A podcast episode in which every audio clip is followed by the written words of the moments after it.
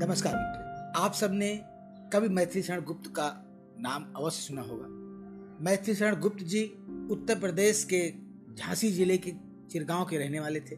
मैथिली शरण गुप्त जी राष्ट्र कवि के रूप में विख्यात हुए। वस्तुतः गुप्त जी राम भक्त कवि हैं।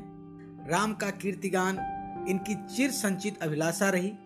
इन्होंने भारतीय जीवन को समग्रता में समझने और प्रस्तुत करने का भी प्रयास किया।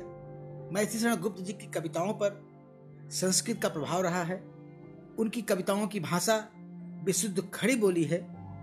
मैथिली शरण गुप्त जी के पिता सेठ रामचरण दास भी कवि थे और इनके छोटे भाई सियाराम शरण गुप्त भी प्रसिद्ध कवि हुए हैं।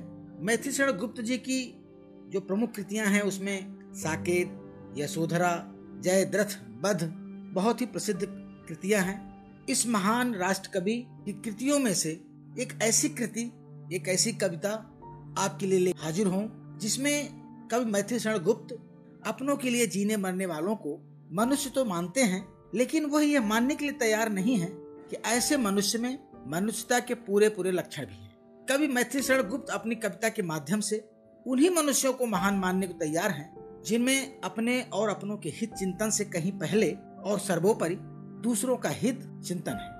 राष्ट्र कवि शरण गुप्त का मानना है कि मनुष्य ऐसा होना चाहिए, ऐसे गुणों की खान होनी चाहिए, जिनके कारण इस मृतलोक से जाने के बाद युगों युगों तक दूसरों की यादों में बना रहे, उसकी मृत्यु भी सुंदर मृत्यु हो जाती हो।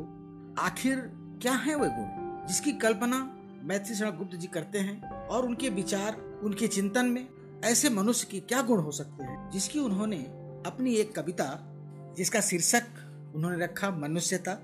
आइए जानते हैं राष्ट्र कवि मैथिली शरण गुप्त अपनी इस कविता के माध्यम से मनुष्य के उस गुण की क्या कल्पना करते हैं और उनके अनुसार उनके विचारों में मनुष्य का वह गुण कौन सा है जिसकी वो चाह हर मनुष्य में रखते हैं।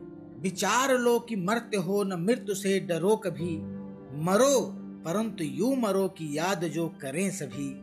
हुई, न यू सुमृत्यु तो वृथा मरे, वृथा जिए, मरा नहीं वही कि जो जिया ना आपके लिए। वही पस प्रवृत्ति है कि आप आप ही चरे, वही मनुष्य है कि जो मनुष्य के लिए मरे। उसी उदार की कथा सरस्वती बखानती, उसी उदार से धरा कृतार्थ भाव मानती, उसी उदार की सदा सजीव कीर्ति पूजती, तथा उसी उदार को समस्त सृष्ट पूजती। अखंड आत्म भाव जो असीम विश्व में भरे वही मनुष्य है कि जो मनुष्य के लिए मरे। क्षुधार्थ रति देव ने किया करस्त थाल भी, तथा दधीच ने दिया परार्थ अस्ति जाल भी। उसी नर क्षितीस ने सुमांस दान भी किया, सहर्ष वीर कर्ण ने शरीर चर्म भी दिया। अनित्य देह के लिए अनाद जीव क्या डरे? वही मनुष्य है कि जो मनुष्य के लिए मरे। सहानुभूत चाहिए महाभिभूत है यही। वसीकृता सदैव है बनी हुई स्वयं सही। विरुद्धवाद बुद्ध का दया प्रवाह में बहा। विनीत लोक वर्ग क्या न सामने झुका रहा। आहा, वही उदार है परोपकार जो करे। वही मनुष्य है कि जो मनुष्य के लिए मरे। रहो न भूल के कभी मदांध तुच्छ वित्त में। सनाथ जान आपको करो न गर्भ चित्त में। अनाथ कौन है यहाँ त्रिलोकनाथ साथ हैं। दयालु दीन बंद के बड़े विशाल हाथ हैं। अतीव भाग्यहीन है, अधीर भाव जो करे, वही मनुष्य है कि जो मनुष्य के लिए मरे। अनंत अंतरिक्ष में अनंत देव हैं खड़े, समक्ष ही स्वभाव जो बढ़ा रहे बड़े बड़े परस्परावलंब से उठो तथा बढ़ो सभी। अभी अमर्त अंक में अपंक हो चढ़ो सभी।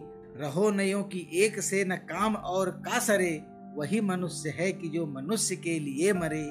मनुष्य मात्र बंधु है यही बड़ा विवेक है।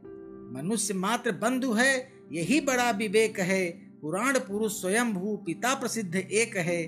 फलानुसार कर्म के अवश्य बाह्य भेद है, परंतु अतरैक्त में प्रमाण भूत भेद है। अनर्थ है कि बंधु ही न बंधु की व्यथा हरे। अनर्थ है कि बंधु ही न बंधु की व्यथा हरे। वही मनुष्य है जो मनुष्य के लिए मरे। वही मनुष्य है कि जो मनुष्य के लिए मरे।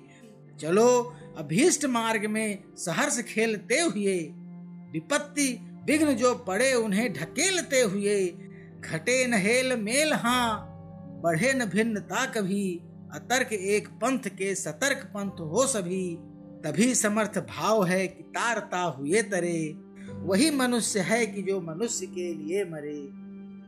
मित्रों मैथिली गुप्त जी ने मनुष्य को तभी मनुष्य माना जब वो दूसरों के काम आए, दूसरों के हित की चिंतन करे और उनकी भाषा में, उनके शब्दों में वही मनुष्य है कि जो मनुष्य के लिए मरे, यानी मनुष्य के लिए तत्पर रहे, मनुष्य के हित के लिए तत्पर रहे, एक दूसरे के साथ दे, एक दूसरे के काम आए।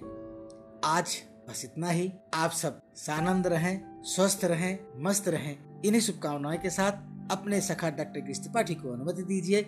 नमस्कार।